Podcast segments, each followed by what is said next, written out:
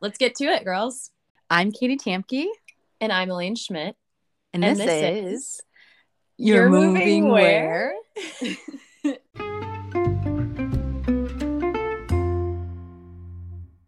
Today on the podcast, we have our very first guest, Erica Ellefson, and we're very excited to have her with us. Um, she is a fellow um, Midwestern lady living abroad. She is um, out of London. So thanks for joining us today, Erica.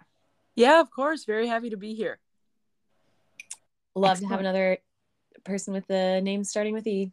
it makes you feel I have- safer. Yep, I have three names that start with E, so I'll bring in all the all the E's. Oh my God. Wait, what's your middle name? Elizabeth, shout out the queen. Stop. Oh my gosh. Yeah, poor woman has COVID. Just found that out. Mm. Apparently, Her Majesty only has mild symptoms, so Oh, good. goodness. Oh, good. Yeah, Okay. she's still able to do minor duties, I hear, which is important. Or else I think the UK might fall apart. the nation will crumble, undoubtedly. Yeah. I don't like to think about her death um, because it's going to affect me emotionally more than I would like to admit after just watching The Crown and being very um, invested in her life, even though it's a fictionalized version. So I'm just hoping that this passes and she never dies and that's all fine. Yeah, I completely understand. I also loved The Crown. I think that being in Europe or being in the UK specifically, if she were to die, would be very interesting because it would be a big sort of like cultural shutdown, especially here in the UK. Mm. Well, in the Netherlands, when they say the Queen, they are talking about Elizabeth. Like they don't talk, they don't ref. It's not referencing the Dutch have their own royal family, and they don't. when it's the Queen, it is Queen Elizabeth of the UK. Lizzie. Yeah, I am- that, yeah influential. the coworkers I work with at my school mostly studied in the UK for English, and they all adore the Queen and just revere her. And a lot of people are really into like carrying British flag things, which I know was a fashion thing for a while, but is still very much prominent, which I find funny because I don't know, like if I just like started wearing American flags all the time, I feel like it'd be a different vibe, but I don't really know. Yeah, that's fair. All right, ladies. So, Katie, you are the queen of the schedule. What are we talking about? So today, um, on this week's episode, we are diving into getting adjusted and getting settled. Uh, so our last episode was about preparing before we left, um, and today we're going to be talking about kind of those first few weeks um, in your new place and how you got settled and uh, those types of things. Yeah. Okay. Well, first, Erica, why don't you give us a little overview about, you know, how you Oh yeah, came to move abroad? You know, ru- important questions that Katie rudely forgot to ask. Who's the real friend, Erica? I don't know. Um, yeah, but just give us a little bit of info about how you came to find yourself in Europe. Yeah, absolutely. So, in my undergraduate degree, I was lucky enough to study abroad actually in the UK um, at Cambridge, and I really loved it. And I knew that um, post undergraduate, I would really like to continue study. So, after a year of work, it seemed like a good opportunity to go back into school, especially while student loans aren't accruing any interest. Right. Um, Thanks, Biden. yeah, so and master's degrees here in the UK are only one year programs and significantly cheaper than that in the United States. Um, so London just seemed like sort of the place to be uh, for both me and my boyfriend Hans. So applied to a number of schools, uh, decided that I wanted to study supply chain management. Um, ended up at Bayes Business School here in London, and I'm really liking it so far. Nice. that's awesome. So, are you going to solve all the COVID supply chain, like Chinese shipments getting, you know, stopped? I wouldn't go that far as um, if someone wants to pay me to solve those problems, great. Right. Um, You don't work on a volunteer basis. um, not not at this point in my life. No. um, yeah, solving all those problems would be great. I think the biggest challenge in global supply chain is uh, obviously how it affects climate change and just For the sure. world. Um, so that's sort of like why this area of study is really important to me. right. Um, yeah. That's oh, that's awesome. awesome. We're so excited to have you here today, and we're excited to hear. So you've been um, living abroad longer than Elaine or I, because um, you you went over in end of August, beginning of September, right? Um, yeah. So we were supposed to leave at the beginning of September. Um, our the UK because of Brexit, their visa process was really hold up because all of the EU students that didn't originally need visas mm-hmm. needed to apply for them. Wow. Um, yeah. So our visas came about like a month later than they should have. So we didn't get to London until September 23rd or 24th, mm. the end of oh, September. Wow. Oh yeah, I oh. remember that you guys got really delayed. Mm-hmm. That's about the same time I came. I think I came on the 20th. Oh, okay. So, guys, what did the first few weeks look like? so, yeah, I'll let Erica start. Um, when we got here, we had a pretty easy process. We had already signed our lease and had a place to stay, so that was nice not have to worry about that. Um, our apartment, for the most part, was furnished, but our first few weeks did consist of many an hour ride tube ride to IKEA and back. Um, sometimes carrying really large plants on the bus or random assemblies of furniture, somehow trying to walk ourselves all the way back to our apartment. Um, and just trying to figure out our environment around us, you know, where the best place to get groceries are. And our biggest inconvenience, I would say, in those first couple weeks was our washing machine was broken in our apartment. Ooh. Oh gosh. And, um, when we had to get it fixed, they were like, "Oh, they'll come in ten days," and we thought, "Oh well, we can we can make it through ten days without laundry," and then they got there in ten days, and our washing machine actually needed to be replaced entirely. So then it was another ten days um, without laundry. So yeah, that was definitely the biggest thing. Um, and then getting to our schools from here is really easy. So that was all really simple, luckily.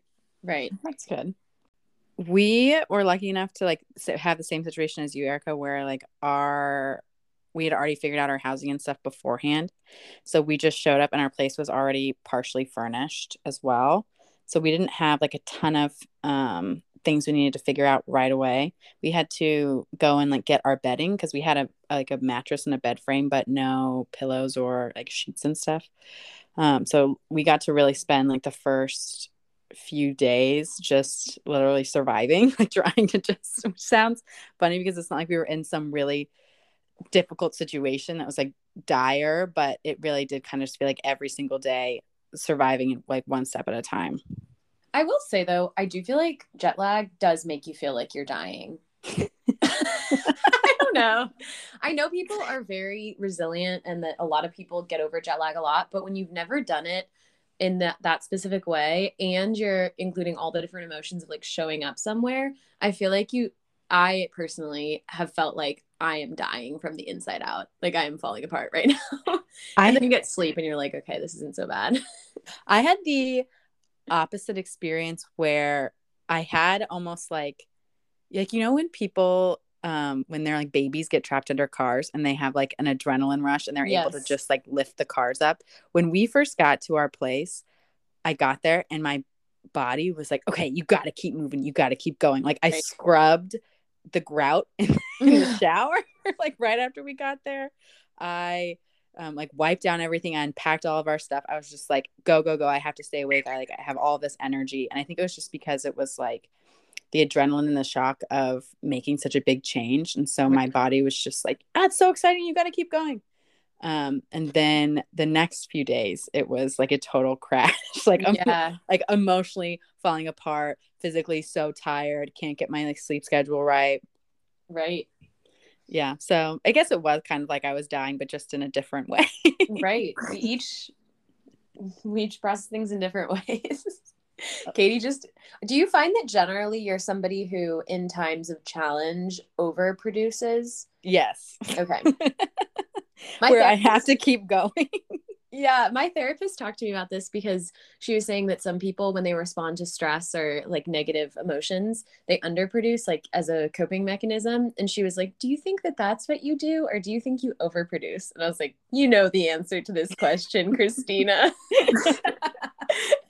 Elaine, so what did you do your first day? Were you like overproducing? Like, what were you? How, how did that look when you got there? So I was really lucky. Um, I did not. I, so I came to France without housing already figured out, which was the recommendation of our program. Oh, Um, okay. and I was nervous about it, and everyone was like, "Well, actually, I wasn't that nervous about it, but everyone started making me nervous about it because they were like, "You're really moving to France with no housing, and how much French do you speak?" I'm like, "Un peu." And they're like, "Oh God, you know, like, what's gonna happen?" So I was actually pretty at peace with it because when I'm given a piece of advice from somebody that's like, "No, really, like, don't find housing," and a lot of people had told me that they're like, "Don't try and find it till you're there." I was like, okay, well, if everyone says it's the best way, then I'm just going to trust them. So, but luckily, I have a friend who lives in Paris. Shout out to Camille. Uh, she's a friend from college and she happens to be working there. And she agreed to host me uh, for the first few days of me being in Paris, in France. So I showed up and I was like, hey, you know, she wakes me up at the airport. We ended up having a super fun day. We did a ton of walking. She does a lot of travel internationally back and forth from her home uh, in Bolivia. So she was like, you know, just keep walking, keep drinking water, let's get coffee. Um, but it was funny because I show up and we hadn't talked in a while because she'd been really busy and stuff. And she was like, Yeah, so like, when are you going to head to Rennes? Where's your apartment? And I was like, I haven't got one yet. And she was like, What? I cannot believe you. But we spent the first, um, actually, I ended up staying more than a weekend. I stayed two weeks with her at the beginning of my time here. So, Elaine, you're like a house guest from my nightmares. well, it's funny because like I kept being like, no, really, like I'll go get an Airbnb. It's no big deal. And she's like, no, like I love having you here. It's fun. And like I'm Yeah, happy Elaine, I love having you here. It's no trouble at all. yeah, Katie's uh, Midwestern passive aggressive would have been coming out hard. no, but she was super generous to like let me stay at um at her house for so long but she really helped me just kind of get acclimated because those first few days when I was feeling super fatigued and everything she would like we went to the grocery store together and she'd like you know do the necessary things and kind of gave me tips on like oh this is something I ran into when I was first here blah blah blah. So that was super nice. She was kind of like my guide helping me through the first week or so. Um but the housing situation was very difficult, especially because um, there's a lot of scams, which is why they tell you not to find a housing till you're here. And then um, I was like calling people and they would be like, bonjour. And I'd be like, bonjour, you know, blah, blah, blah. I'm looking for housing in French. And they'd start speaking super quickly. And then I'd be like, oh, est-ce que vous pouvez répéter, s'il vous plaît? Like, could you please repeat um, a little more slowly? And they'd be like, if you do not speak French, I'm not going to work with you and hang up. This happened like three times. oh my gosh, I would Um, cry after each one of those calls. Well, and I can kind of understand it on some level. The and it wasn't everyone. Some people were very nice that I spoke to, and the housing situation, like in Rennes, because it's so close to Paris, there's a lot of people telecommuting from here, a lot of students, so it's just like a fast housing market. So some people were super nice and were like, "We just don't have housing. I'm sorry." Blah blah blah. But I did experience some people who were just like, "I don't have time for you." Um, so luckily I ended up finding housing with a wonderful 45 year old French woman. Actually, I don't know her age. Dane, could you fact check that? Yeah, do you have her uh, French social security number? I'll. I don't. But a story for another time is that I have her first name on my debit card, Sandrine Schmidt. So, I can't wait. We're gonna do an episode on banking. Uh, Elaine documented her misadventures with banking on our Instagram. It's still going on. it is still going on. And I got an email recently from one of the bankers who, like, I kind of charmed him into doing something I needed him to do for me. Elaine, what did like- you do? it wasn't flirtatious. It was just like I like made my French even worse than it usually is intentionally. And I was like, excuse excuse me, monsieur. Uh est-ce que tu peux blah like really slowly. And then he was like, Oh, you're the American who has all the bank problems, aren't you? Like I'm known there now. so he helped me. Um and he sent me an email with a smiley face and I was like, Oh God, did I Elaine, I know. French boyfriend alert. Is he cute? um max and i already talked about this i feel very secure in my relationship and i don't i feel nervous to go back to the bank though to be completely honest but that's a story for another time i'm like okay. how am i going to navigate this smiley face bank man. we can't wait to hear how it all turns out. We'll find out soon because I do have to go back in. I have more bank problems. how Um, did you find a place with no um well I guess you were able probably find a place just using like your American bank information or did you have to like get bank stuff figured out before? Oh my gosh. So this is one of the classic things that everyone complains about with coming and doing this program and I'm assuming just moving to France generally, but it's like there's all of these you have to have a bank to apply for a rent, you know, a lease agreement, but you have to have an address to apply for Mhm. a bank, you know, things like that. So um I luckily was just renting a am renting a room from uh, my roommate uh Sandrine and so it was easier that way. We didn't sign, we signed like an agreement, but it, it wasn't like a legal binding thing. It's more like a piece of paper where she said, I am going to host you until this date. And we both signed it. Hey, that could be legally binding. I don't know Sure, yeah. but it wasn't like super, she didn't like check my passport and like my last pay stubs and things. So I very much lucked out in that way. But other people were having lots of issues with that. Well, that's the same thing for the Netherlands, where um, a lot of times you need to have like a Dutch bank account and like proof of a Dutch like in, um, money in a Dutch bank account if Yes. you don't have like a Dutch income to Right. show um, that you can afford the like duration of the rent or whatever. Right. Um, but you need a Dutch address to get um, it's called registration. Uh, Right. You have to like register within um, the place where you live, and then you get a BSN, which is like a Dutch social security number. And you need a BSN a lot of the times to rent someplace. And it's like, okay, well, I can't like start, I can't get the BSN without an address, but then I can't get someone to agree to rent to me without a BSN.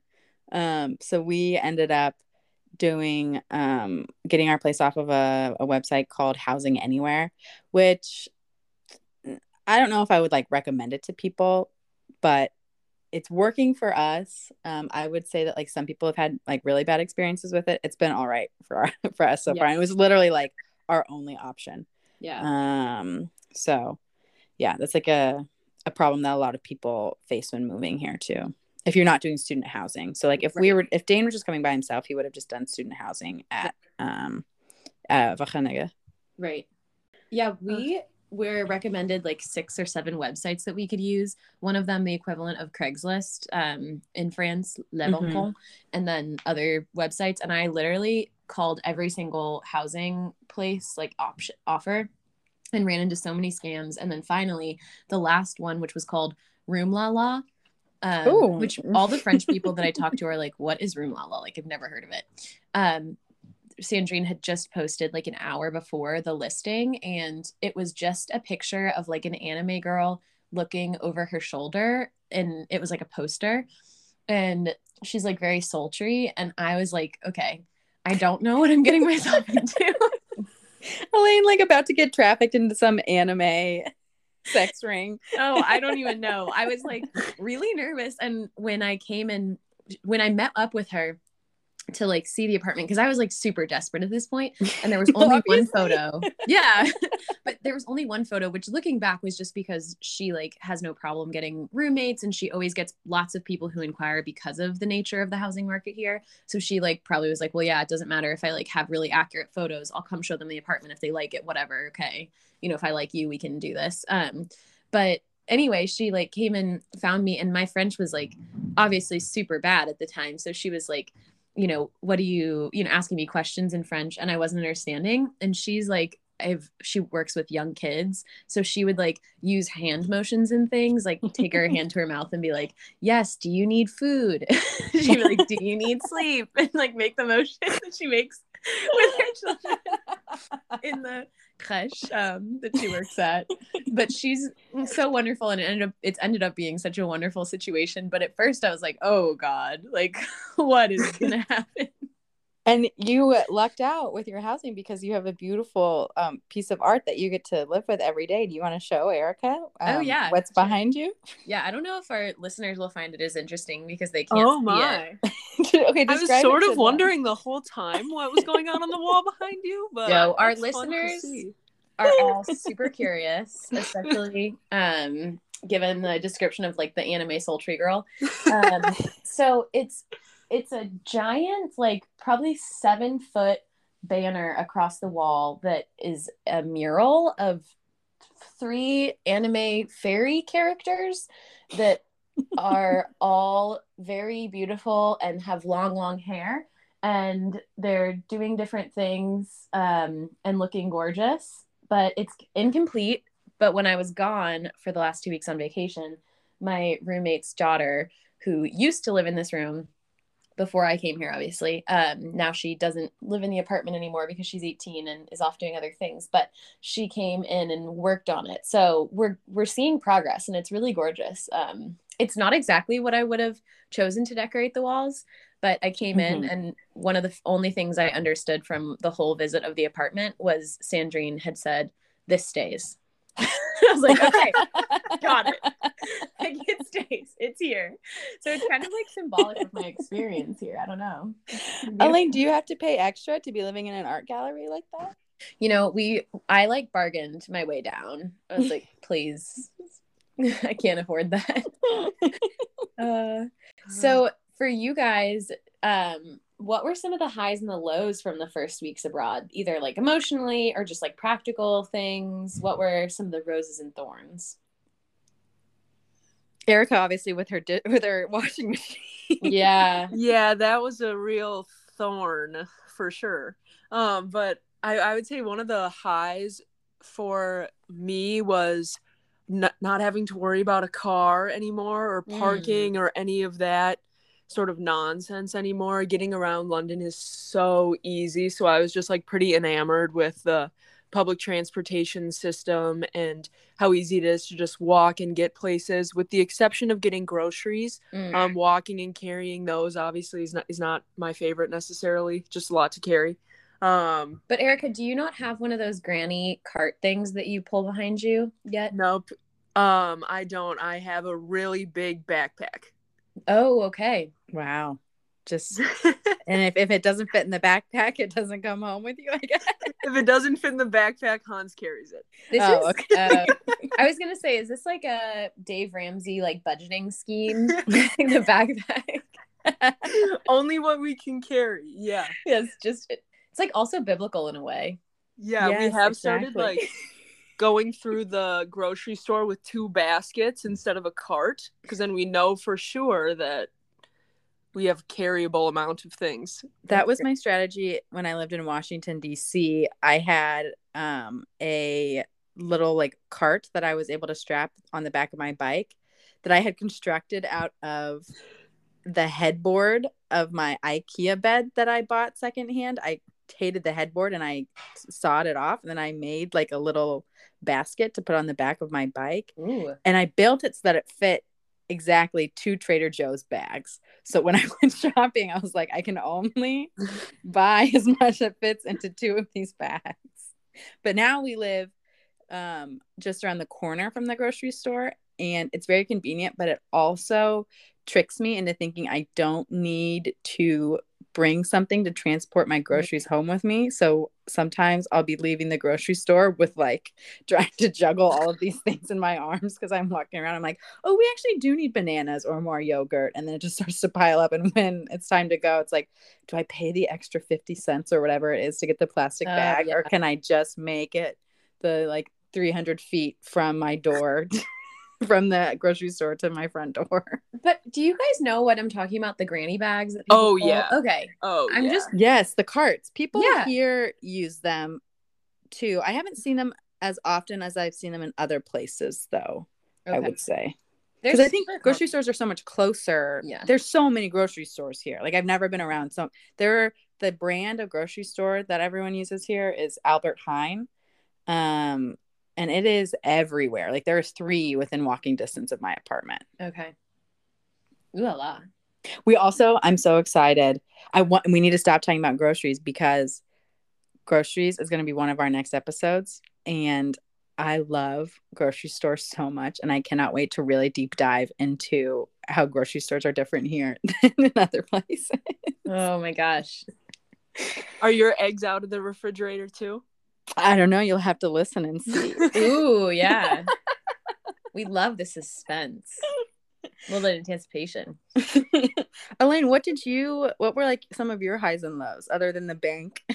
Yeah, I mean, there were several lows, but honestly, I feel really grateful for the perspective that I was able to start the time with of like when even when lows came about, I was just like, all right, resilience building. Brene Brown, when you fall down, you get back up and you're stronger. So of course that wasn't the whole time. Like I did find myself in a puddle of tears at some point in BNP Paribas, um, the bank.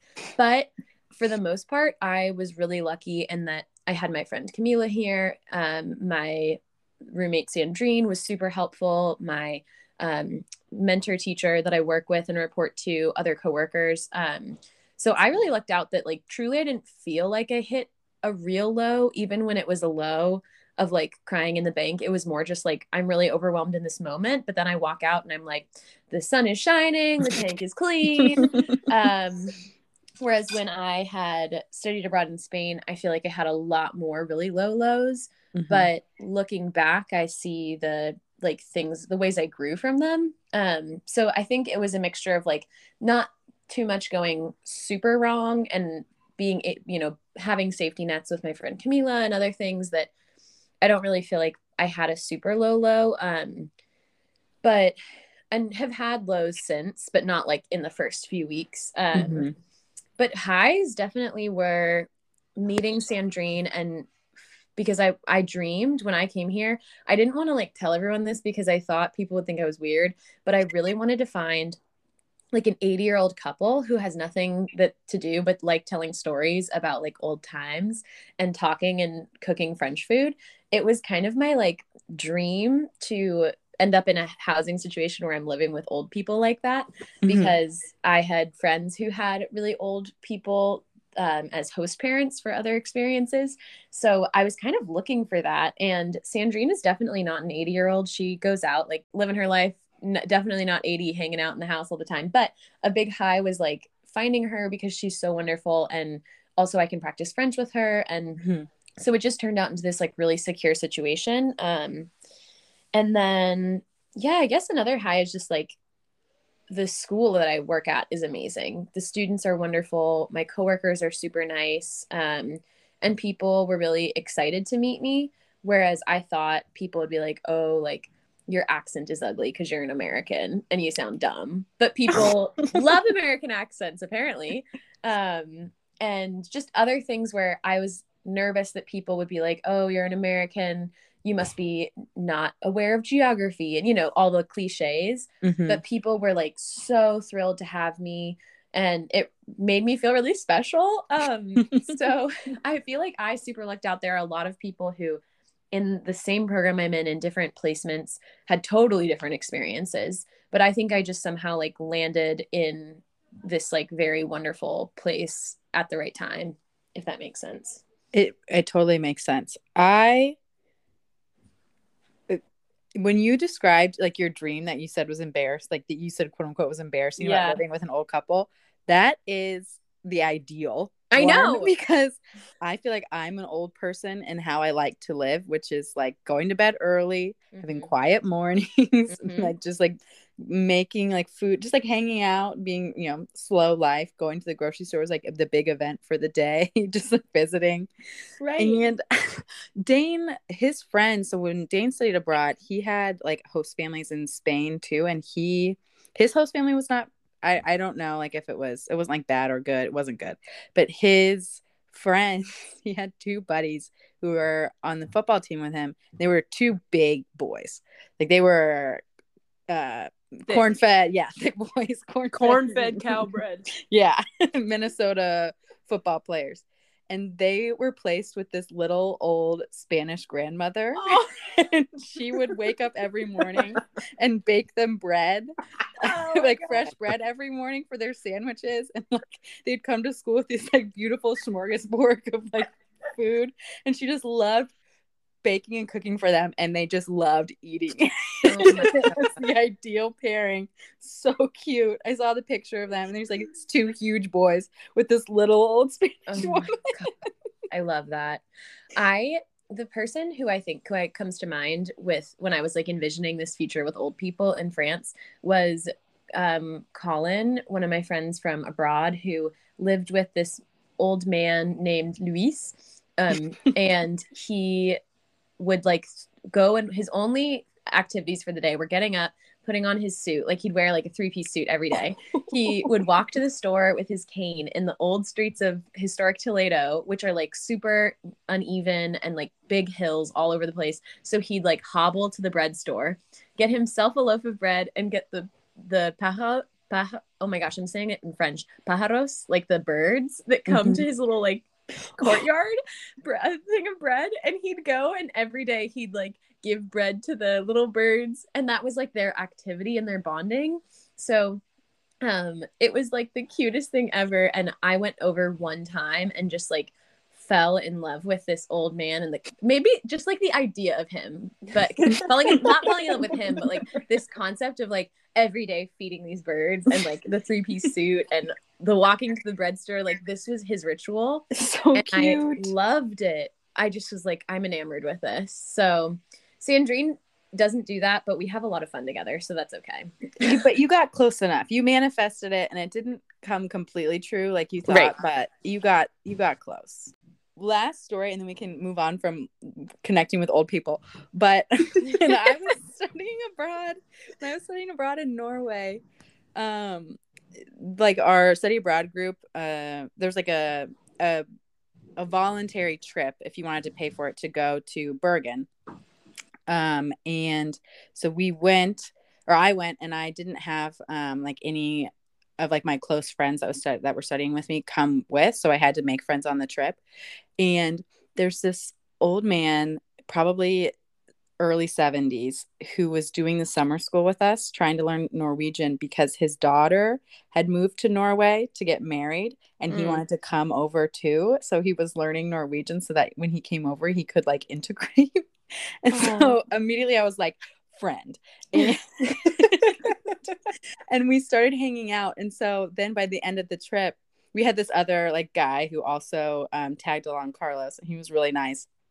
But um, he was my age, and so when the group would like go out on activities and stuff, it- we would somehow just be us three, and we were walking around here, and the older man John was like, you know, I'm just so glad that everybody's kind of found their rhythm and everyone's found their group. Like us three, we're best friends, obviously.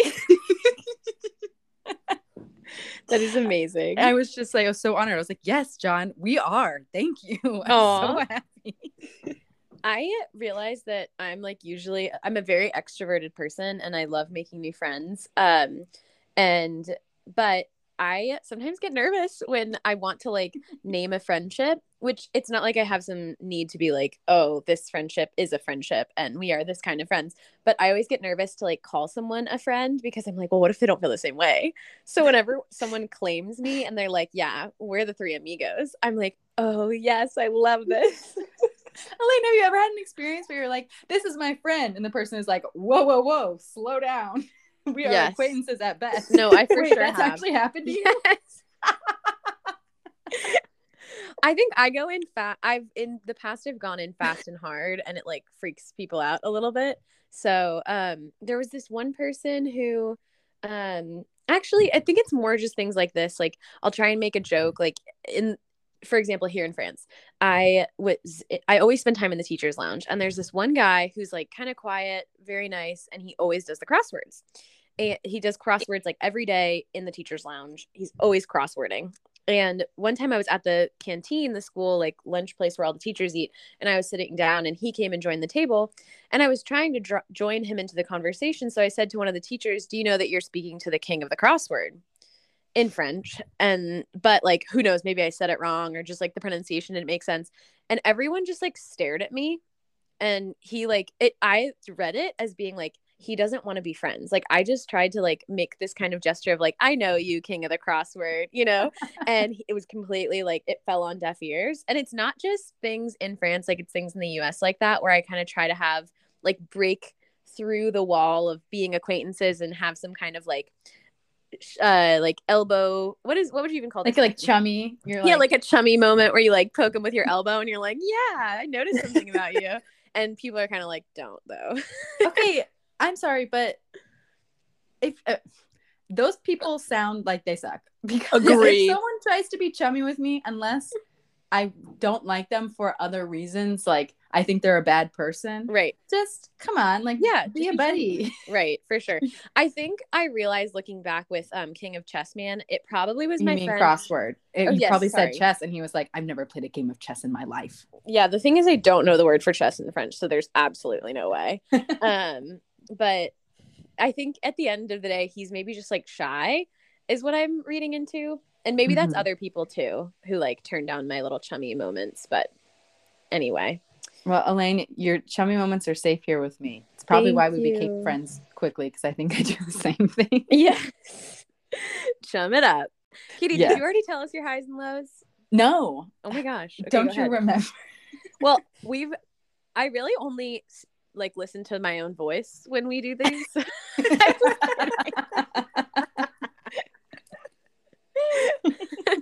no, so Okay. tell us your tell us your highs and lows.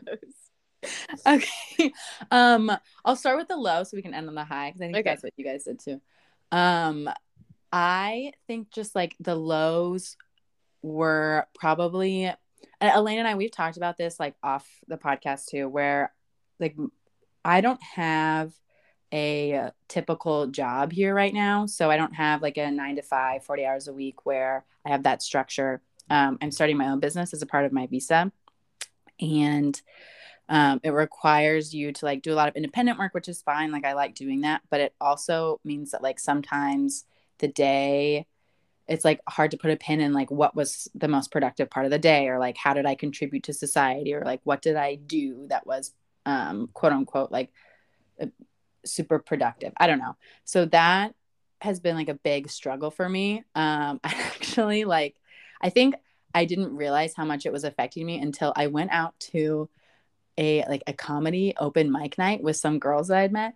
Um and it was a bunch of girls and so all of the comedians were kind of like making jokes about how it's like oh there's a bachelorette here like a bachelorette party or whatever I'm like no we're expats blah blah blah and he started asking us like where are you all from we all like started responding and he asked me he was like so or, or he asked the group did any of you follow your husbands here? I was like oh yeah I did. And he's like so what are you doing? I was like oh I'm self-employed. And he was like oh that's adorable. You're self-employed. And I was like Interesting adjective choice. and so then and like it was obviously all in good fun whatever. Um but i like sat there for a moment and i was like what am i even doing here like it really Mhm. like immediately the vibe within me shifted where i was like am i an idiot like am i actually going to be able to do this like obviously the guy was not trying to be like you don't deserve to Right. be here but in that moment i was like oh no so then i came home and it really got me in a funk for like a good few days where I was just thinking, I like have no direction. I don't know what I'm doing, all this stuff. Right. And that crescendoed when I decided whenever I have like um like moments where I feel like mentally not very good, I try to get out of it by doing exercise, like endorphins. This is not like a revolutionary concept, but I just remember sitting on the ground crying and being like, I have to at least just like start. Like, I just have to start and just do it. And so, for the first like 30 minutes of my workout, if you did not re- like outside of my window watching me, you would either be like cracking up or seriously concerned. Where I was like just doing squats, just like sobbing. Oh my gosh, Katie. Just like Katie. doing like my little like exercises, like my jumping jack, just being like, I can't do that. oh, and then- yeah. Like halfway through the workout, it started to work where like my body started to be like, You're okay, you're doing a good job. Yes, right. So then I did feel better afterwards. But like those were definitely kind of like the lowest points where now I'm starting to definitely feel better about um like the direction things are going. I'm getting closer to getting my visa done and all of that. But right. so that was probably like the lowest points and just being stressed about getting things settled um, and the apartment as well too Well, and with those moments, Katie, you're so brave. Let's take a moment and just acknowledge that Katie's very brave for starting her own business uh, and moving to the Netherlands because it takes a lot of guts to be able to do that. My program has its ups and downs, but I have work 12 hours a week, uh, which is not a lot, but I get enough payment to live on. And, you Mhm. know, I think you are super brave for doing this and for going through that level of uncertainty. I remember my aunt, one of my aunts who I really admire had told me that one of the worst years of her life, like the hardest, was the were the years where things were very uncertain and mm-hmm. very vague. So, you know, you have some certainties going on in your life. You do have a husband, that's nice. You have a, you know, great career path that you've already like forged and are just continuing to take your next steps. But whenever you are in a period of uncertainty and you're like, okay, I know I'm moving forward into something, but what is it going to look like? It's super scary. And especially yeah. in a new country with all the changes that you were going through um, in so many ways. So props well, to you. you. Thanks yeah. for saying that. I think that it's like, I almost which I need to stop doing. I almost put this qualifier on it's only brave or it's only good if I end up being successful, mm. where mm. it's like this is only like an admirable thing to have done if it works out. Where right. if it doesn't, I'll just be thinking like, I never should have done this. This right. is a risk, all this stuff. Um, so we'll see how it all turns out. I'm gonna try and just like keep that um mental shift where I I'll have Elaine and Dane is really helpful with this too. He like reminds me when I'm in low spots that like I'm being really brave just doing this or all of that stuff. So I'll keep right. those. Um, if I can't do it for myself, I'll keep those external voices going too. But well, and like we talked about last time with grind culture, I think there's so much there's so much unlearning we have to do with the mm-hmm. way that we've been raised um, in the U.S. Um, oftentimes with this perspective of perfectionism and productivity above all else, and so learning to be okay with like failure and just things that aren't immediately successful in a quantifiable way uh, or successful as defined by capitalistic culture um, is hard to unlearn. Um, but you're doing the good work, Katie. So thank you. Some would say I'm a hero, and I agree with that. So I would. I would say that. yes. No. Uh, obviously, I'm being facetious. I don't think I'm a hero. Um, and then the high parts, um, really, it's like the everyday. This is the part that I was most looking forward to. Um, it's before we moved was just the everyday life of being here. So, like this weekend, I think was our like my favorite weekend yet that we've had here, which is like yesterday, well, Friday Dane and I like made soup together and we weathered um, the windstorm, which we should talk about because Erica got like stranded in Portugal. Um, but like we made soup at home and we watched um, movies. And then on Saturday, we walked around um, the city central and we went antique shopping. And then um, we had a nice like dinner and drinks with um, some friends of mine that I knew before I came here and then today has just been like a really casual day um it just was like a really i don't know I, I, just like walking around and actually existing and living here which is what i was looking forward to the most so That's it's been awesome. nice to experience that um, without like trying to take myself out of that mental pressure mm-hmm. space mm-hmm. where every other i think for the first few weeks walking around i wasn't even able to take in and enjoy everything because i was just like freaking out about everything else. But I feel like this right. past weekend was the first time where I was like, oh, like I live here and I actually really like it and it's beautiful. And even though it's rainy, it's like beautiful here in the rain. And if it's a bad weather day, like it's, I don't know, it, it's, it's just, it's been really nice. So oh, taking awesome. it all in and appreciating the little stuff has been the best part. That's awesome. Hmm. So yeah. Was there anything, um, like, okay, for me, I think I had certain priorities of things I needed to get for my space or like take care of when I first came in the first few weeks that were really important. And I think I went into it assuming that like everyone has the same priorities, but like living with another person, I found out that like Dane's priorities about what is important to get done in the first few weeks was completely different than mine. So like mm. for me, I like my priorities were getting a, a vacuum to clean the house, getting a coffee maker, getting all of our cleaning supplies, getting um, like utensils. I mean, obviously you need utensils to eat, but like we had like wooden utensils, which would have been fine. But those are the types of things where like if I don't get these, I'm gonna freak out. um, and for Dane, his like more important stuff, it was like getting our art up on the walls, getting mm-hmm. blankets to be like cozy on our couch, like those types uh-huh. of things where I'm like, I don't need that to survive. Like it'll be fine but like those were and D- obviously Dane's Dane's our little um he's like our fact checker guy. Um, so you you can jump in too, but um, I'd love to hear like what Erica and Elaine like. What were the things that were really important for you guys, like your priorities when you first came? Um, so for us, we kind of had the same situation that you mentioned earlier about no sheets, no pillows, nothing on um the bed when you first showed up. So I remember we got here on like sort of a Friday evening after a very hectic um wait in border control at Heathrow because the e gates were down. So it was like four to six hour wait in line. So we got we got back to our place a lot later than we thought. So just had to sleep on just the bare bed. So that was our first like we need to get sheets. oh my gosh, that sounds like a nightmare.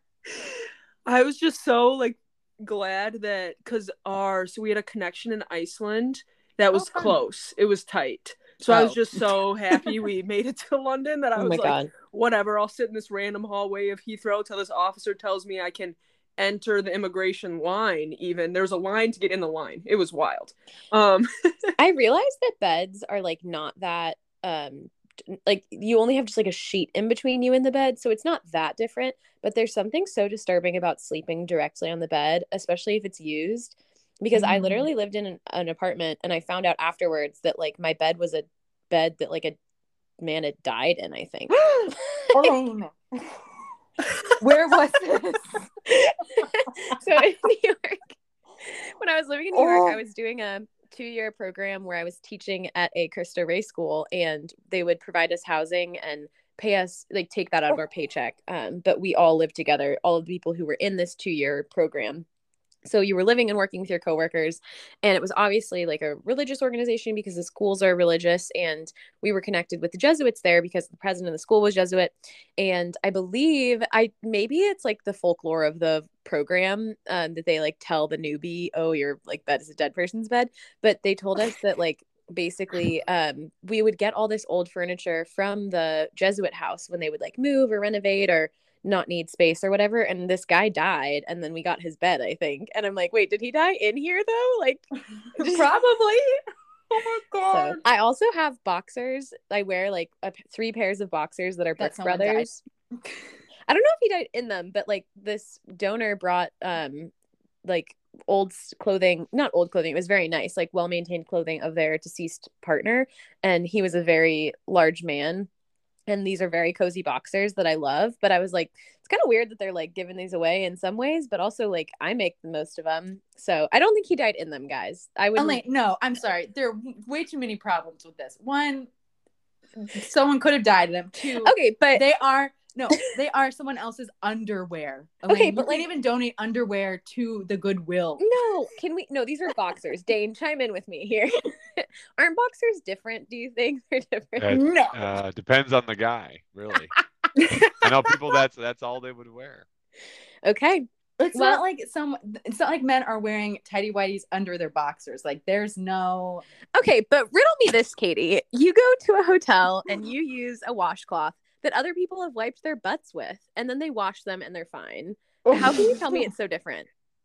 Tell me it's different. Oh, oh, now I don't even want to use the the towels at hotels anymore.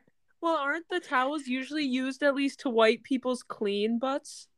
Yeah, who? How many times do you think he farted or had a near miss No, I'm inside just those saying- boxers? No, you take a washcloth that in your butt is dirty and you put soap on it and then you wash it with that. Oh, I see. you know A what I mean? butt. Do you wash every time you poop? Do you wash your butt with the? No, I'm just saying people do it. People like clean all over their body and then they like, you know, my old volleyball coach actually brought this topic up when I was on her team when I was like 16 years old. She was like, Yeah, like I like a squeaky clean butt. And I was like, That's like a squeaky clean butthole. She said like that phrase and it's burned into my memory for forever. Okay. Okay. Okay. So, moral of the story is don't use the towels at hotels. Okay. Well, Well, it's not that different. okay. Yes, I am.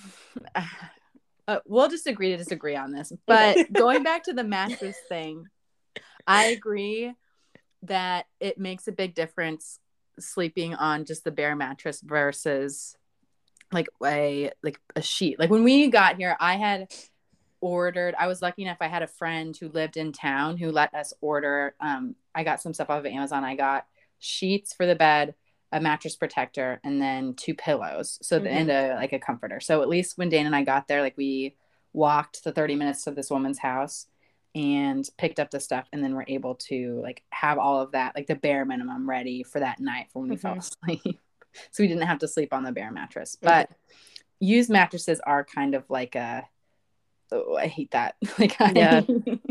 it creeps me out i love my, my bed my bed being clean so Yeah. I try and remind myself of like I am grossed out by certain things like that. And then I'm like, actually, I like sleep in a lot of I've slept in slept in hotels and hostels and those are like used beds. So like what's the difference, you know? But every time you say something for the past like 10 minutes you've just made my life a little bit worse because now every time i go to the hotel or like say hostel i'm going to be thinking what else happened here yeah, you will. who died what what jesuit priest died on this mattress It's a good question. We all need to ask ourselves the tough questions. Okay, but really guys, like I think it's okay to wear these boxers. I like stand by that. Yeah, I think if you think it's okay, then it is okay for you to wear them. I would not do it myself. Yeah, that's fair. Um, and you know, if you got three pairs of boxers, then really, at best, two of them are good to go. He didn't. He could only die in one. Erica, I was thinking the same equation in my head. I was like, only one of these is the bad one. There's no, also, I'm pretty sure, and this can totally get cut from the podcast because Katie's not even here. But I think people usually like defecate on themselves when they die. So I don't think that they would have given me those ones. I think they would have thrown them away. That tracks. Like you're really gonna clean them to then give them to a school as like a gift of charity. Like that doesn't make sense to me. You're gonna toss them. Yeah. Yeah, and also like I feel like I don't know if when you die and the coroner comes to get you, do they like de-dress you right there and leave the clothes or do they take you as you are, you know? That's a great question. I wonder if you have the option to like ask for the clothing that the person died in. I imagine you do. Um but I'm no coroner, so Dane, could you fact check this?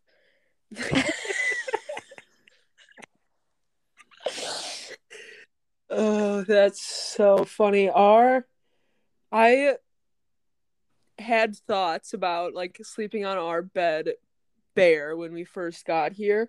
Right. But but luckily Hans has this really nice like thin wool blanket um, Okay. that we were able to roll up and fit in our suitcase. right. So we actually did have that one thin wool blanket to Oh, sleep that's good.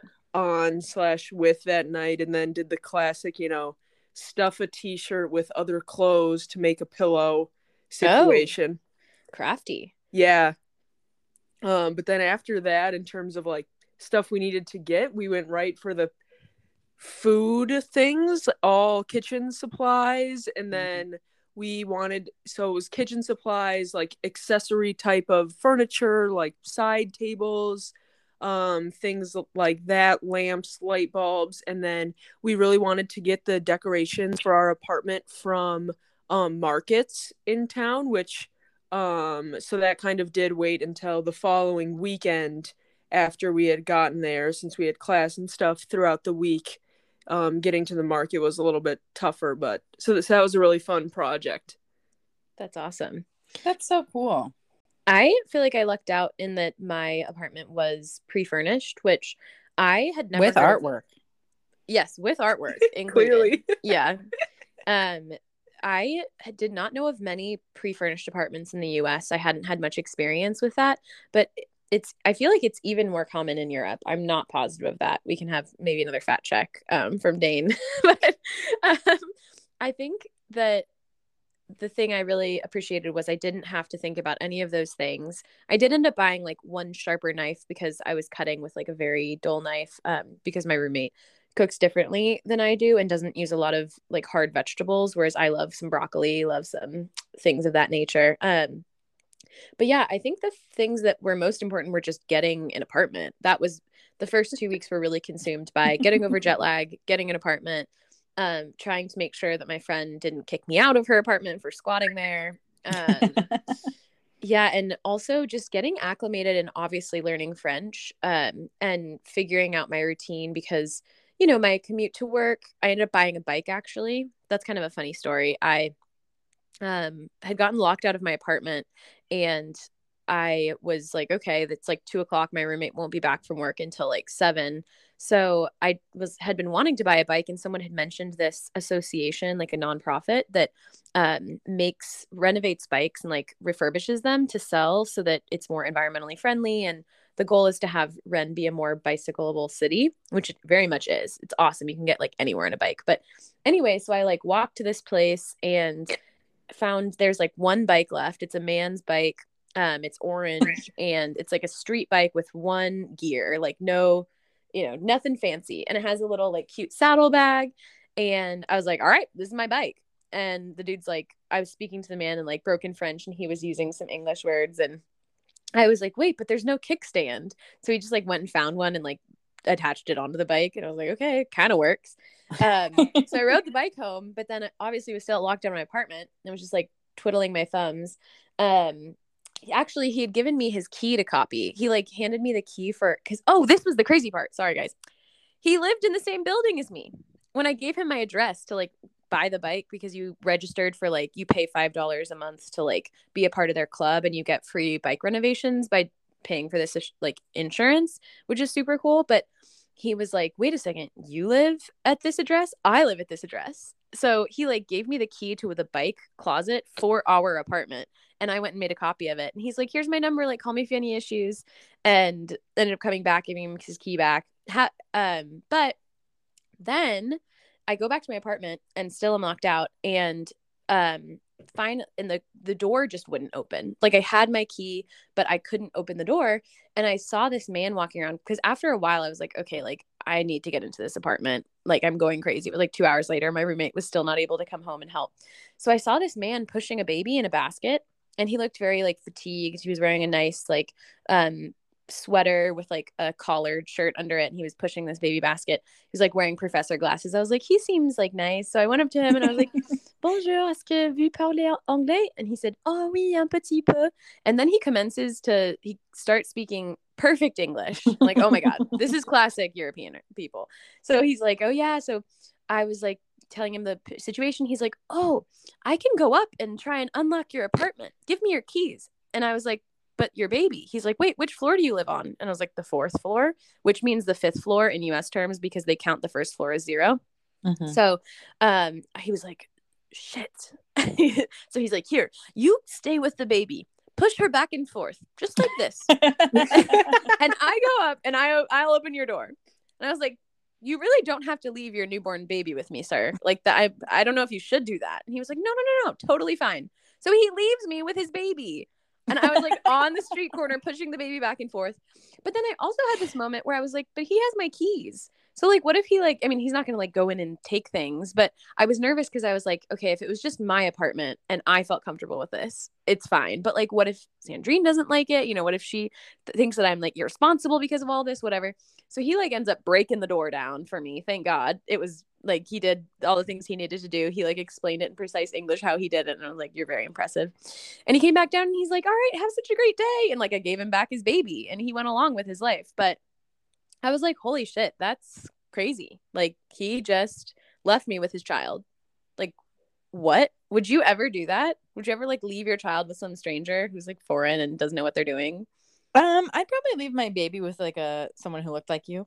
Yeah, that's what I was like. like a nice young, young lady that right. lives in my building. It's like, where's she gonna go? I know where right. she lives. Right. Would I leave it with some strange man? No, but you seem nice. Yeah. Yeah. I would trust me. I think that there is that like privilege of being like a young woman um and probably an American too. Like I don't know, maybe their assumption would be like, "Oh yeah, like you wouldn't do anything." But I would assume if someone else maybe with a different background was in that situation, maybe they wouldn't have had the same reception. But yeah, it reminds me of I don't know if you guys have seen this and Katie, maybe you really saw it when you were in Norway, but um, Scandinavian families just in the winter bundle their babies up in strollers and leave them outside of restaurants or establishments while they go in to eat. They just like legitimately leave them outside. Um, it's very interesting thing. We've we've seen this one Norwegian couple that lives in our neighborhood just leave their baby outside of the coffee shops when they go into work. um, just leave it in, in its pram. Um, and so Hans and I, of course, did some research, and apparently a handful of like Norwegian parents have been arrested in the United States for doing that same practice because it's like child endangering and abandonment in the United States, but it's like very common practice there. It's just wow, very I- funny. I never saw that in Norway, but I've like heard that same thing, especially I think in like Iceland, people do that all the time. That like leave their baby outside to take a nap. I guess like if the sun isn't gonna like blind them or burn them, and it's not raining, and there's no dangerous animals that are gonna come, but I get nervous. Like think about a baby taking a nap. Like a, if a hawk came by, that's like a rabbit. You know what I mean? That sounds horrible, but like it's possible. I, okay, that's true. I have like, has that ever happened? Like ever? Has a hawk taken a Dane, baby? Back check, please. Usually they do. shut I the check if a hawk pram. could pick up a baby. Yeah, Yeah. I'm sure it's It easily could. I just don't know where you're living that has such a hawk Yeah. population that's so large. Also, I know that in Norway The it's Great like a North. winter thing. So I don't know, like, will the hawk have like gone south, or do they hang out up there in the winter? Wow, I Dane, don't we're know putting I, you to work. I was in I have in the answers the summer. I've never, questions Oh, I yeah. saw a Meg. hawk. Can we pause and take these answers for a little bit? Sure, yeah. Okay, Oh. we can go all the way back to what happens uh, when you die. This is a write-up from a medical medical legal uh, death investigator in the United States. So this is United States focused about what happens when you die. Um, really matters on how you die. If there's Okay. anything that could be involved with the police, homicide, any sort of implication, then there's a very big process of what's evidence, what's not evidence. There's a thorough, uh, you know, breakdown. Even you know, even if there's, you know, a poop covered underwear, like that's right, toxicological report or something. Mm. Um, so that's a big breakdown. Um, but if it's you know just an old priest dying, probably not a murderer. This Okay. sounds probably more boring. Um, then everything is released to the funeral home, right from the the uh, you know whoever whoever picks him up at the hospital takes him like he's good to go. Uh, then the funeral home will do, will, will do what they got to do. And they probably have a sort of um, you know embalming, cleaning of the body thing, uh, and then they'll release it to the family, whatever the will is. So nothing's getting burned or tossed. Um, they, yeah, they'll, they'll Okay. just clean it if they are if they if there's no evidence. So that, that Okay. makes sense. And then on the furnished unfurnished thing, um, really in the United States, obviously, country's enormous, um, and a whole lot of different geographical variation. Um, you know, in places kind of where we're from the Midwest, more common to come unfurnished because it's a pretty slow housing market. Um, so most people and furniture is pretty pretty easy to transport or come by. Um, but then you'll have like New York or San Francisco, um, where it's just like almost impossible to move furniture around. It's probably even more expensive than like like to for the people who like the landlord to deal with like a couch, like a seven story New York apartment. Like they're not dealing with that, you know. So much work, so it's more likely to stay. Um, and then it's much more. And then in the Netherlands, I guess I couldn't find a whole breakdown. The UK, it seems pretty similar to kind of like a you know London versus Birmingham kind of situation on if it's going to be uh, furnished or not. But in the Netherlands, there's actually three specific legal um, states that can come. It can become unfurnished, semi-furnished, or furnished. Um, and unfurnished in the Netherlands means there's no flooring, there are no lights, there is there's nothing. There's no appliance. It is like a, just not even a built house. Yeah, when I was looking for apartments, there were some that it was just like a concrete box, and it was Wow. like unfurnished. I was like, "Wha- "There's no floor here." Yep. B BYOF, bring your own flooring. Wow. literally, that that's that's what def, that's designated as unfurnished in the Netherlands. And then so most people, what we would know in the United States, most Dutch apartments are either furnished or semi-furnished. Furnished, furnished would be obviously you know, have a couch and appliances. Semi-furnished would be you know you have your flooring and, and the lights are installed. Um, but yeah, you don't maybe you don't have any furniture or appliances. Got it. Yeah. It's interesting you say that, Dan, about like New York apartments because I have the impression that like I have a lot of friends who have moved in and out of New York and they've just had to like, you know, lug up tons of shit into their apartments. So I don't know why I don't have friends who maybe people snatch them up more quickly in New York or um, things like that. But and they're probably more expensive um, in that you know, you don't have to provide these other things. So maybe it was like out of the budget of people who were just graduating from college. But hmm. wait, and then what was the last fact checker thing?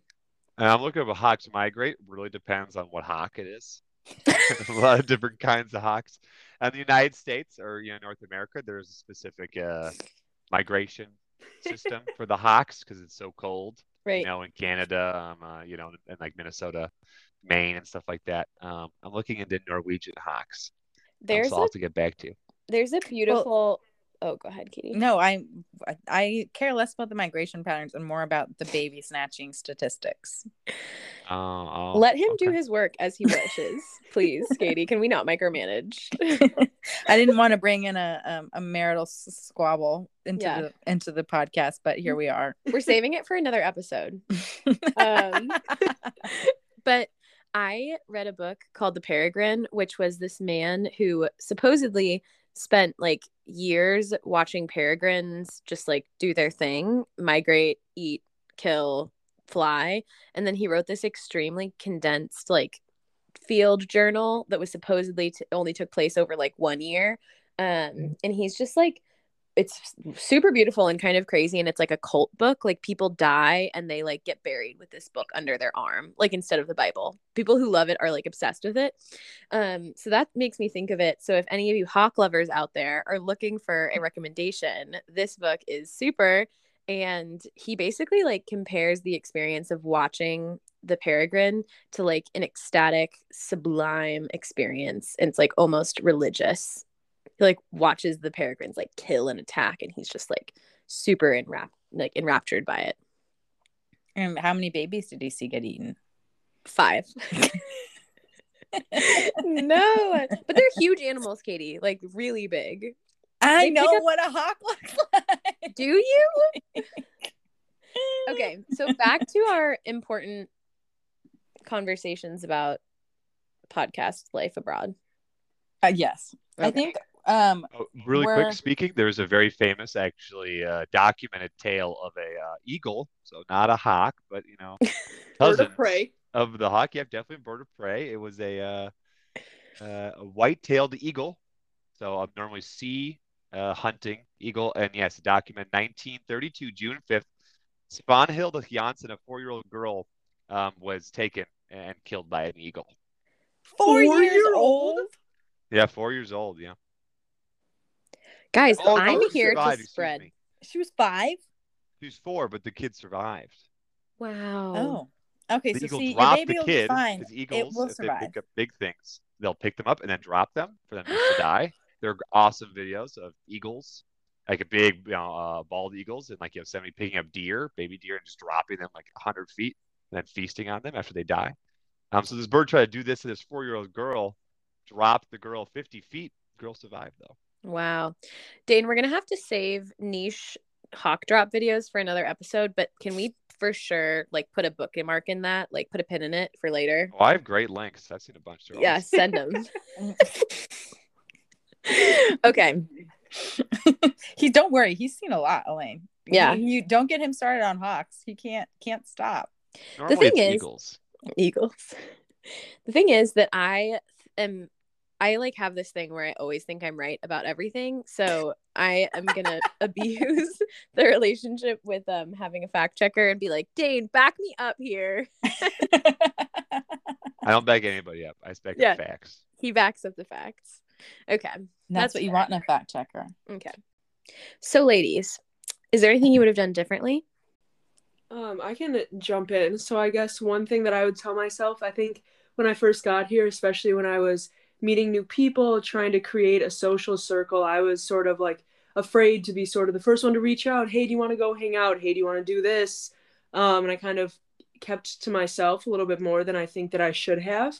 Um, so just reaching out and trying to forge those connections, especially with new types of people you might not be able to meet back at home um, is really important, particularly in those first couple weeks and months.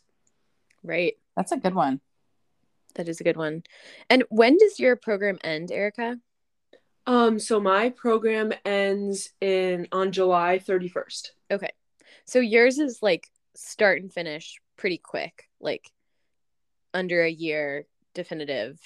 Yep, it's start and finish really quick. And so there's two tracks I can take at the end of my master's program. One is the dissertation track, um, which is what's recommended if you're trying to go into like further academia or like mostly academia, really.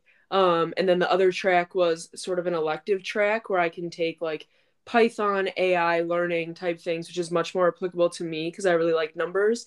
And it also gives me the chance to do an international elective. So I'll be in Bologna, Italy for a couple of weeks. Oh wow. Um, so that's so I chose to go that way, which is why I end on July 31st as opposed to dissertation people that end on September 1st. Okay, cool. That's awesome. That'll be so fun. Yes, I'm very excited.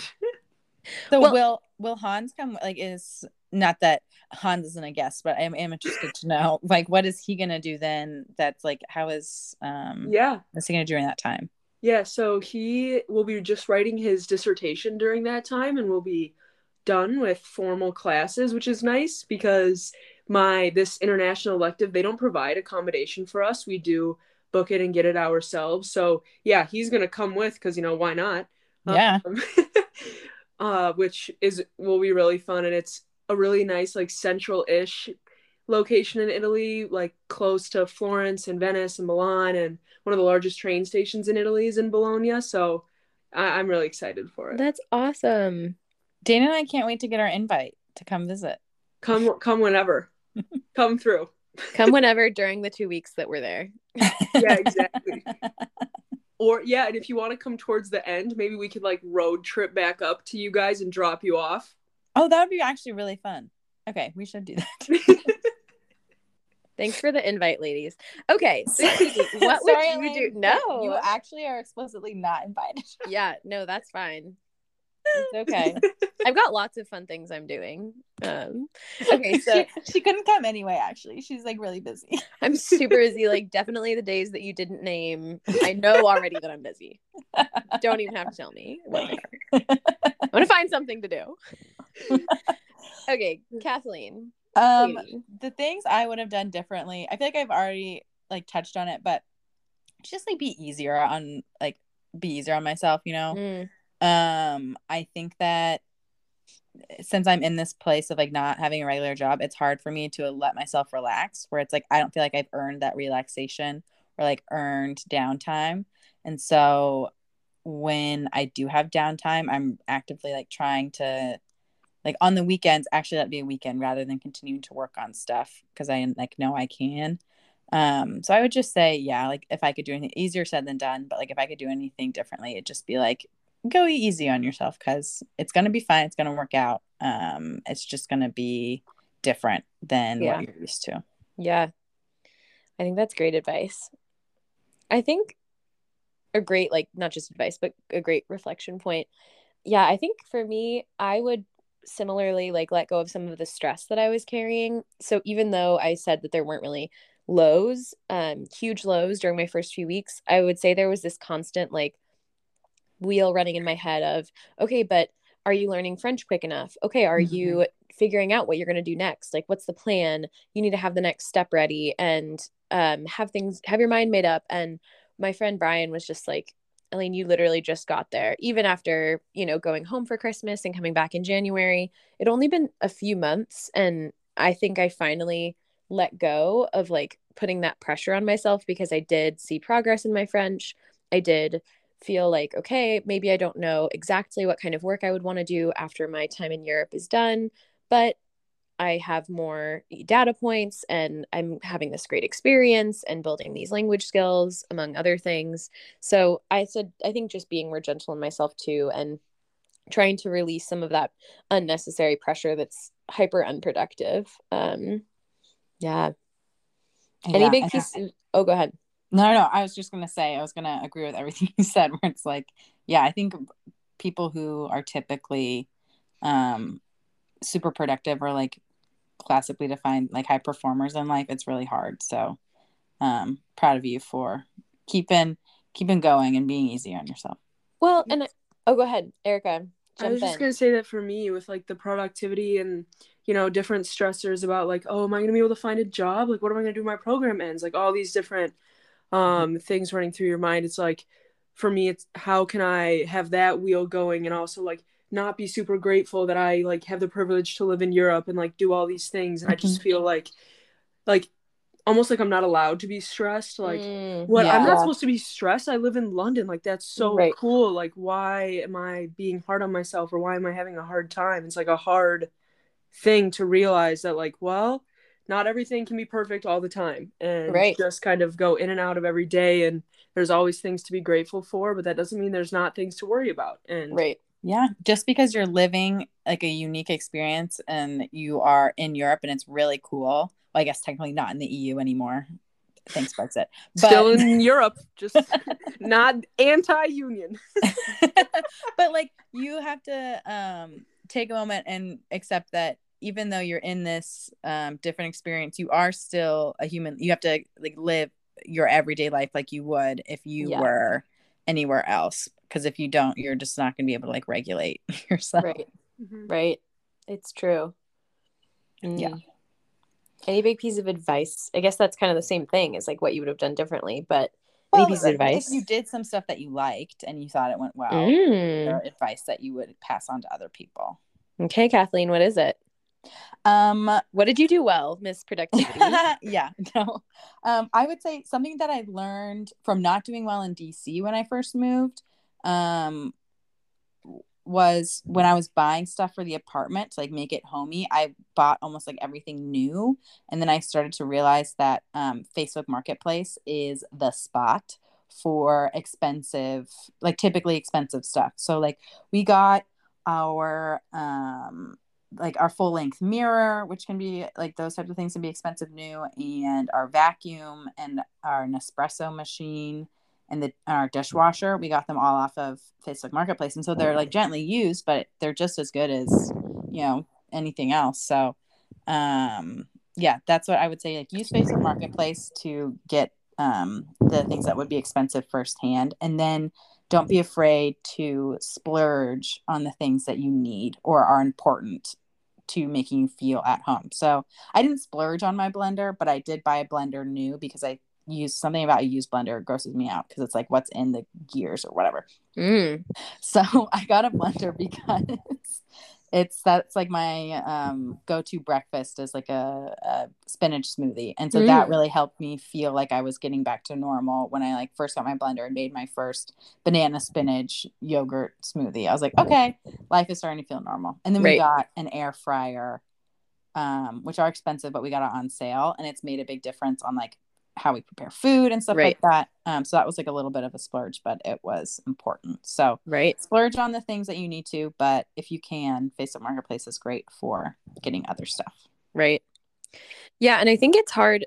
I- I have heard some other people who do this program talk about, you know, the impact on sustainability of having hundreds of people from the US, maybe thousands, I don't know the actual numbers, but come to France, start consuming things, buy things that they're going to use for a short period. And then what do they do with like their blender? What do they do with their air fryer afterwards? And so I think it's like, I came in with trying to keep a balanced approach, like you're saying, of get the things. Don't be like, I can't get anything while I'm here. I can't consume Mhm. anything because, you know, per, for example, I bought an espresso machine that was on sale um, at the Nespresso store, and the pods are recyclable. And I'm not using, um, I'm not then going to a cafe, getting a takeout coffee, um, using a cup, even though single use plastics, um, I think are for the most part banned or in the process of being um, banned completely. For, like you can't, you go to a Starbucks and you can't get a plastic cup for a cold drink. They give you like the cup you would get for a hot drink, and then a plat. It it has some plastic in it, I think, but it's not like technically single use plastic. Um, but the lid is like a paper lid too. Mm. And do you see that everywhere with like coffees and stuff in France? Um, I have actually been given a plastic lid before, but mostly it's like all wooden or paper products. But How do you feel about paper straws? Divisive question, Erica. well, I feel bad for the gluten intolerant who can't use them because I've heard, I've heard. Okay, this is Dane. Where's our fact checker? That I- wasn't the take I was expecting. yeah, that came out of left field. I thought you were gonna be like soggy, thumbs down. You're like listen for all those people Well, the glu- I think have that celiacs. I'm so sorry. I think this the bonding agent is made with gluten, but I'm actually not positive. Someone told me this, so According to the national, that the U.S. National Celiac Association, there is no evidence of gluten in paper straws. Thank you so much. We I don't want any fake news on this podcast, so yeah, Elaine, Um, you almost were a spreader of fake news. I know. Maybe you were thinking about the pasta straws that some places use. Yeah, National Celiac Association recommends any straw made from plastic, bamboo, stainless steel, silica, or glass. but doesn't recommend everything. paper. What about paper? Oh, there's oh yes, and then it, it goes further below. Paper straws, um, as long as they contain no wheat starch, which Okay. very very few do. Um, Oh, it but- may be a very fancy paper straw to contain that. They are good to go. okay, So but some so, of them do. Some do. Some of them do. If anywhere's got Those fancy, fancy paper ones. straws, it might be France.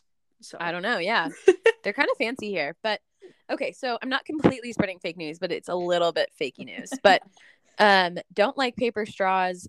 I'm. I don't like straws in general because I, I maybe like believe this like 1950s house housewives thing of like don't use straws because then it makes your mouth like get wrinkles around it and like your lips shrink. Like I don't think Kylie Jenner. This also needs to be fact checked. I'm just like spreading so many like wives' tales. Dang, But- find out if Kylie Jenner uses straws. But I've heard straws are better for your teeth. yeah. I'm sure they are, but I think it's like a give and take because if you're doing this all the time, I'm making like a Kylie Jenner face. uses straws. She actually has her whole uh, custom brand of crazy straws that she enjoys to use. no way. Uh, that are curly and twisty. Wow, Elaine. what? what website are you using, Dane? I need. Oh, this is Bravo. This is Bravo. So you Bravo, know they I got trust. the details. So Andy Cohen would never lie to me. Okay, This but do confirmed, straws? uh, shrink? Kylie was at Stormi's birthday bash, and she was seen um, having her own custom one meter long uh, crazy straw. Okay, but I'm reading um something that says regular straw drinking causes you to purse your lips repeatedly. Contracting the muscles over and over again can break down the collagen over time. This can lead to fine lines, which later turn into deep wrinkles. You don't necessarily have to avoid straws to avoid or prevent wrinkles. Okay, well, this is mixed mixed reviews. yeah, I What's just the same wonder with how smiling, often. Yeah, right? is how You is smile regular straws?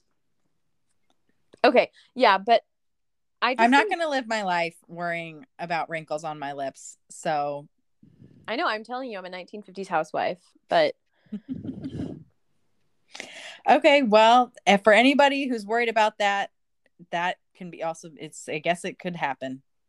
but long story short, my advice is try and make sustainable choices and have an exit plan for your things if you are staying for a shorter time, um, and try and be as responsible as possible while also, as Katie said, getting things that make your life feel more normal. Um, I also think my piece of advice is to allow your international experience to have um, to push you maybe to reevaluate the way you live so not trying to recreate the way that you lived in the US in a different country um, and just maybe embrace some differences and try to like I'm lucky in that I live with a person who lives in France and of course there's no single French experience but to try and kind of adapt to whatever wherever you're at to a certain degree while also not like I don't know if the word would be like fetishizing the experience being like I must do what French people do or I must live as the Nordics live. Um, Elaine, if this is about my blender, I'll have you know I tried eating the traditional Danish breakfast of chocolate sprinkles on white bread, and it wasn't doing the same thing for me as No. spinach and banana and yogurt smoothie. no, it's a balance.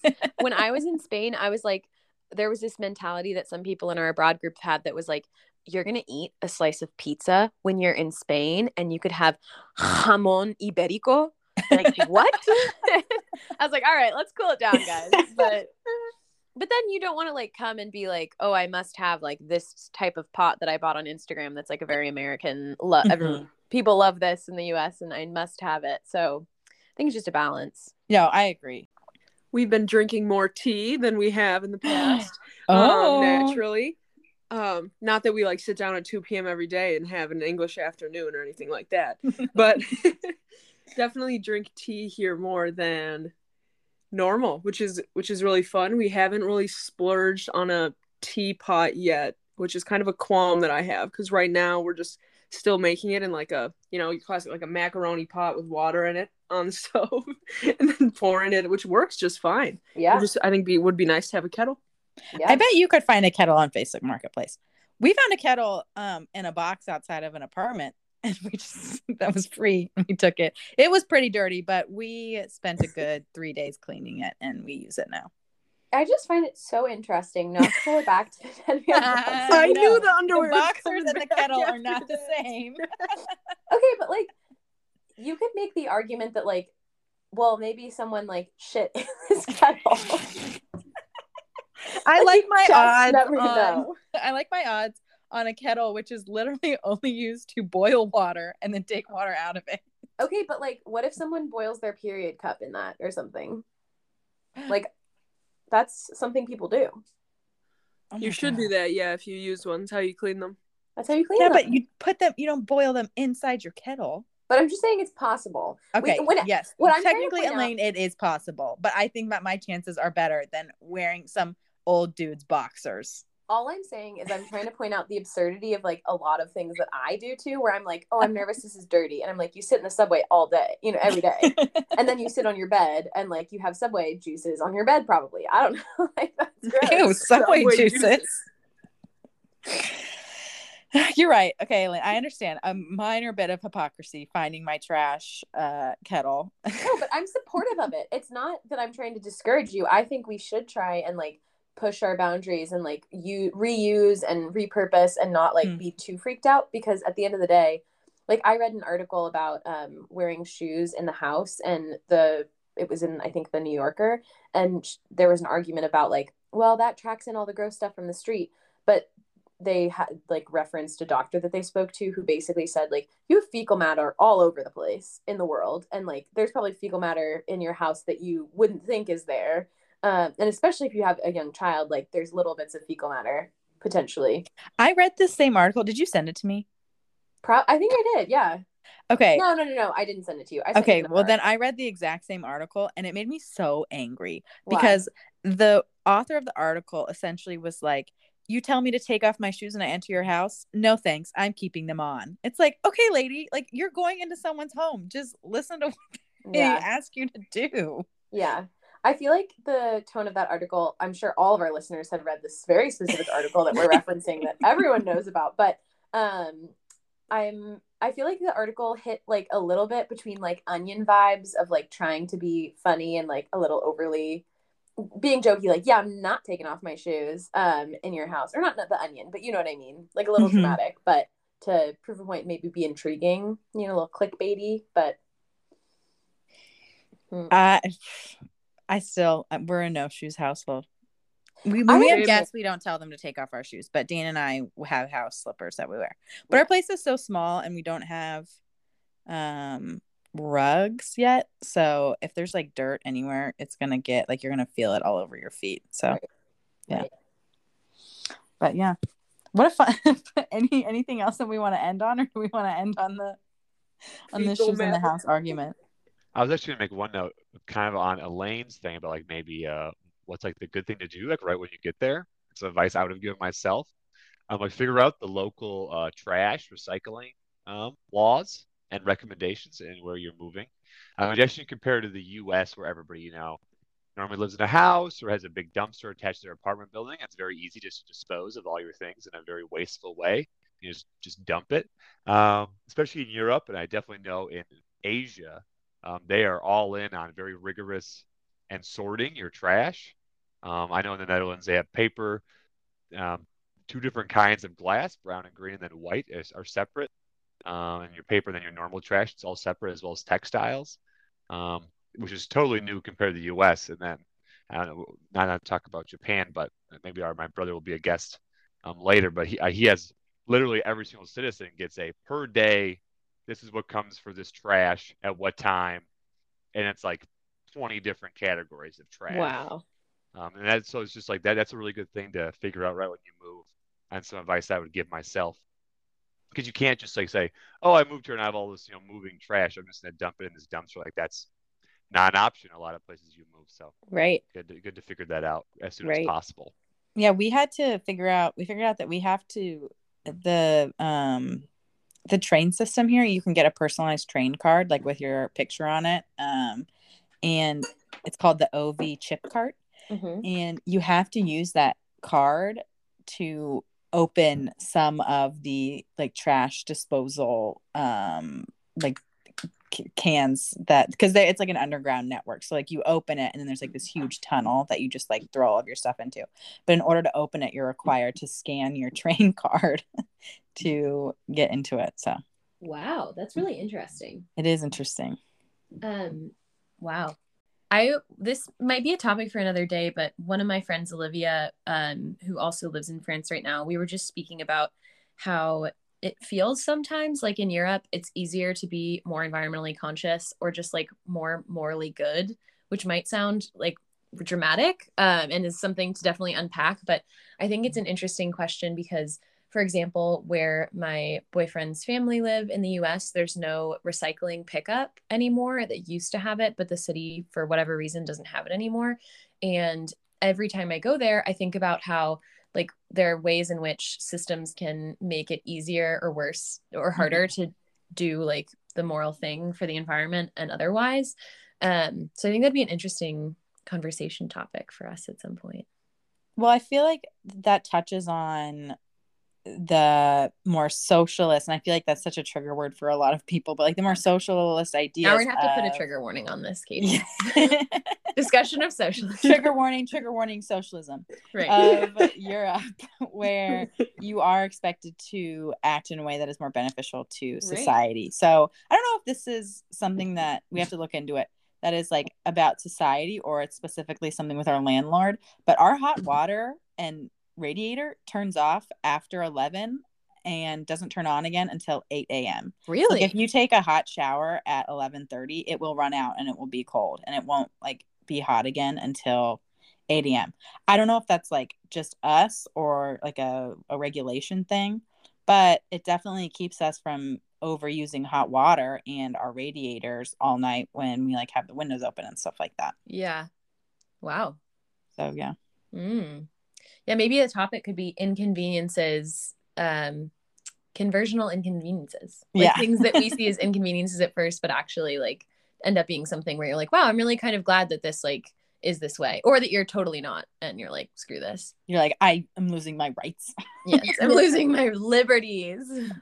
It makes me think back to transit too. Like public transit in almost every European city is like pretty easy and widely available, and trains are so popular and for the most part straightforward. Whereas, I don't know, without getting on a plane and if you don't have a car, even getting from like Minneapolis to Chicago, it uh that would be tough. Maybe like a a bus, sure, Mhm. but in terms of like high speed train activity, non-existent. right. Yeah. I had so much fun today. Thank you so much, Erica, for joining us. It was fun having um other people like in the podcast with us. Yeah, again, so happy to be here. It was very fun change up to my Monday and Sunday afternoons. So There you go. And we can't wait to have you back. Well, um when we have like different topics that we think would be fun to like get the um UK perspective or just like have you back on to do general topics, we'll let you know. It'll be super fun. yeah, and Katie will great. see you. Katie will see you in Italy. I won't, but have fun. Uh, but Erica, we should plan a trip to Rennes um and just not see Elaine. Oh, definitely. word. Okay, yeah. Okay. Well, thanks, guys. This has been so fun. And Yeah, thanks, thanks for Dane, for, the fact checking. And oh, we did have so I put out a poll on the Spotify asking if people would be interested um in a segment where people send in questions and like about like either advice for stuff or questions about our life here. And um the response rate was 76% yes. Um, and the rest no. And that is because I accidentally took the poll and pressed no. I think the only no vote was mine. Okay. Well, someone can crunch the numbers and figure out how many people voted. I think only it was Katie. only like six. But if any of those people or anyone listening now um, has like a question they'd like to submit, you can send it to our email, youremovingwherepod at gmail.com. And if we get any questions, we'd be happy to answer them um, during the podcast next week. It'd be fun. Maybe we can also put out um an Instagram poll of like any questions for us to answer on a podcast. Oh yeah, I think there's a free response on the Yeah. or on Instagram or on Spotify. Yeah. And if you liked listening today, thanks you to everybody who listened. I think we have up to like 80 listeners now, which is really That's exciting. Um, that feels really crazy because last week I was like itching for us to get 20 before I was like, I can't post on Instagram until at least 20 people listen. um, so that's so exciting. And if you liked it, please um give us five stars on whatever um like thing you're using because then that helps the podcast like get um promoted to like recommended for you pages and stuff like that. So go ahead and give us five stars. And if you didn't like it, keep it to yourself. Yeah. Move. Don't listen. Don't say anything. Yeah. well, this has been a wonderful episode of You're, You're moving, moving where? Talk to you guys later. Bye. Bye. Bye.